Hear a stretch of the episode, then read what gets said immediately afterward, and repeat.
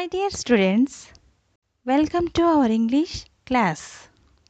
Before going to enter in our topic, just I want to say a few words to you all. Okay, my dears? As you all know, your English textbook is student friendly and interactive in nature.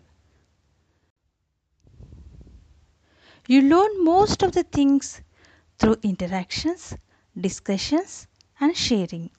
Better learning takes place when you participate in them actively.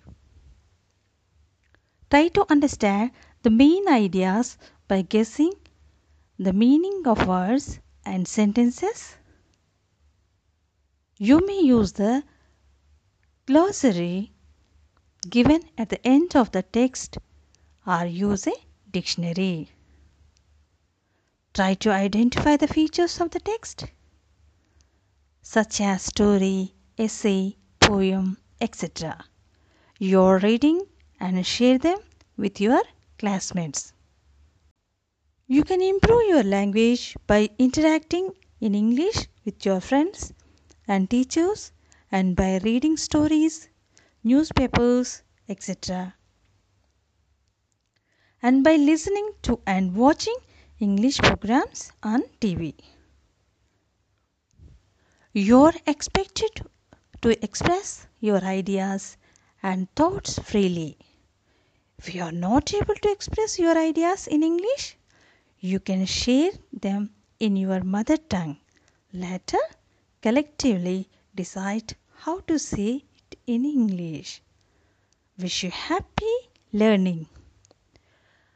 Now, let us come to the point.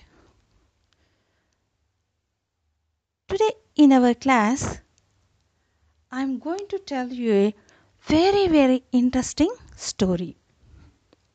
First, I will read the story. While reading the story, you listen carefully and underline the new words and practice. Once upon a time, in a very thick forest lived many animals, birds, snakes, and insects. They all lived together happily. They roamed about the jungle and played together in the open fields without any fear. The peacocks were very proud of their dances but admired the melodious songs of the cuckoos. The elephants enjoyed watching the fish swimming in the pool.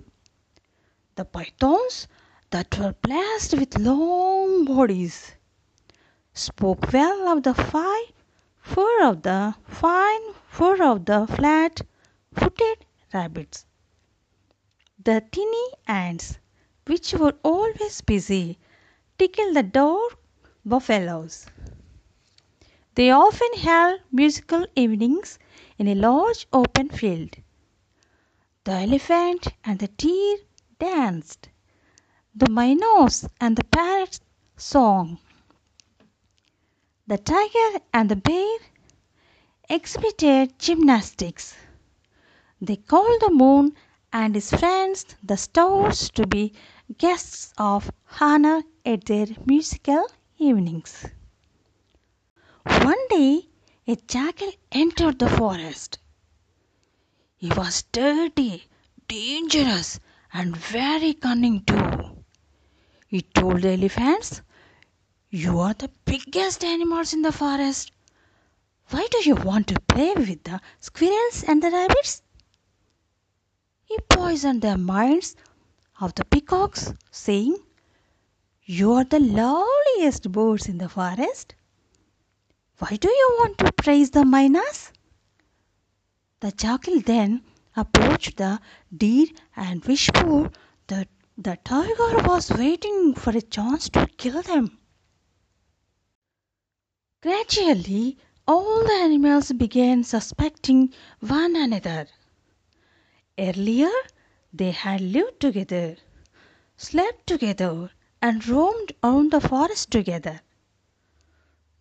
They started to put up boundaries and build fences around their properties. They moved about individually or with their own group. Now it was easy for the jackal to hunt the smaller animals and the birds. And when the smaller ones cried out for help, no one came to help them. One by one, the little ones disappeared. The forest slept as the animals were afraid. There were no more musical evenings. The moon was sad. He cried. The moon thought for a while and decided to come down among the animals and the birds as a sadhu.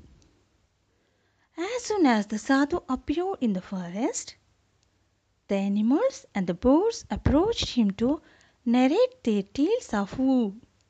They cried, sobbed, and blamed each other for disturbing the peace in the forest. And the sadhu listened to them. The sadhu brought together the lions and the rabbits for a common meal. He visited the python and the viper and had a long chat with them. He advised the eagle not to attack the little chicks that had lost their mother. The sadhu accompanied the tiger and the wild bear to the nearest market. He played with the bulbul, the owl, and the monkeys. But the jackal was very angry with what the sadhu was doing. He did not want the animals to live in peace and harmony. So he was waiting for an opportunity to attack the sadhu. One day, the animals, insects, and birds held an emergency meeting and they unanimously decided to approach the sadhu and pleaded with him to kill the jackal.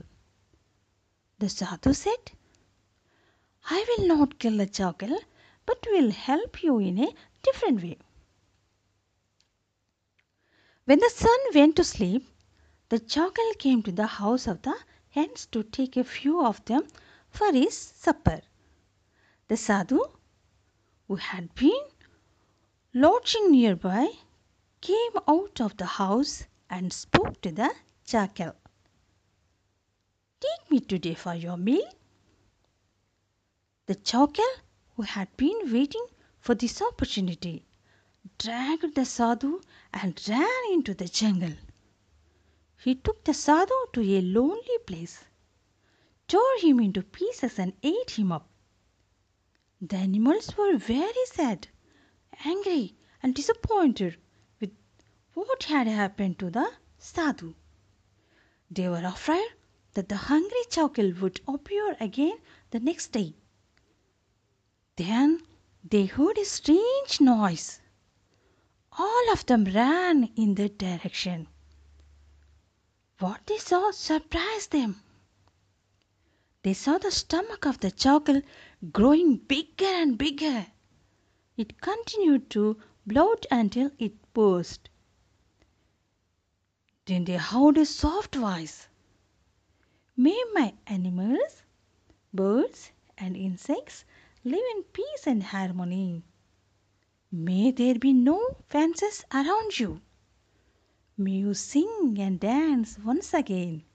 Remember me and be not afraid. When they looked up at the sky, they saw the moon shining brilliantly, spreading milky brightness over the earth. The animals once again started to roam, sing, and sleep in peace. They broke down the fences which they had built. They invited the moon and the stars for their cultural evenings, and all they all lived together very happily forever and ever. My dear children, I hope you all enjoyed this story. Do you like it?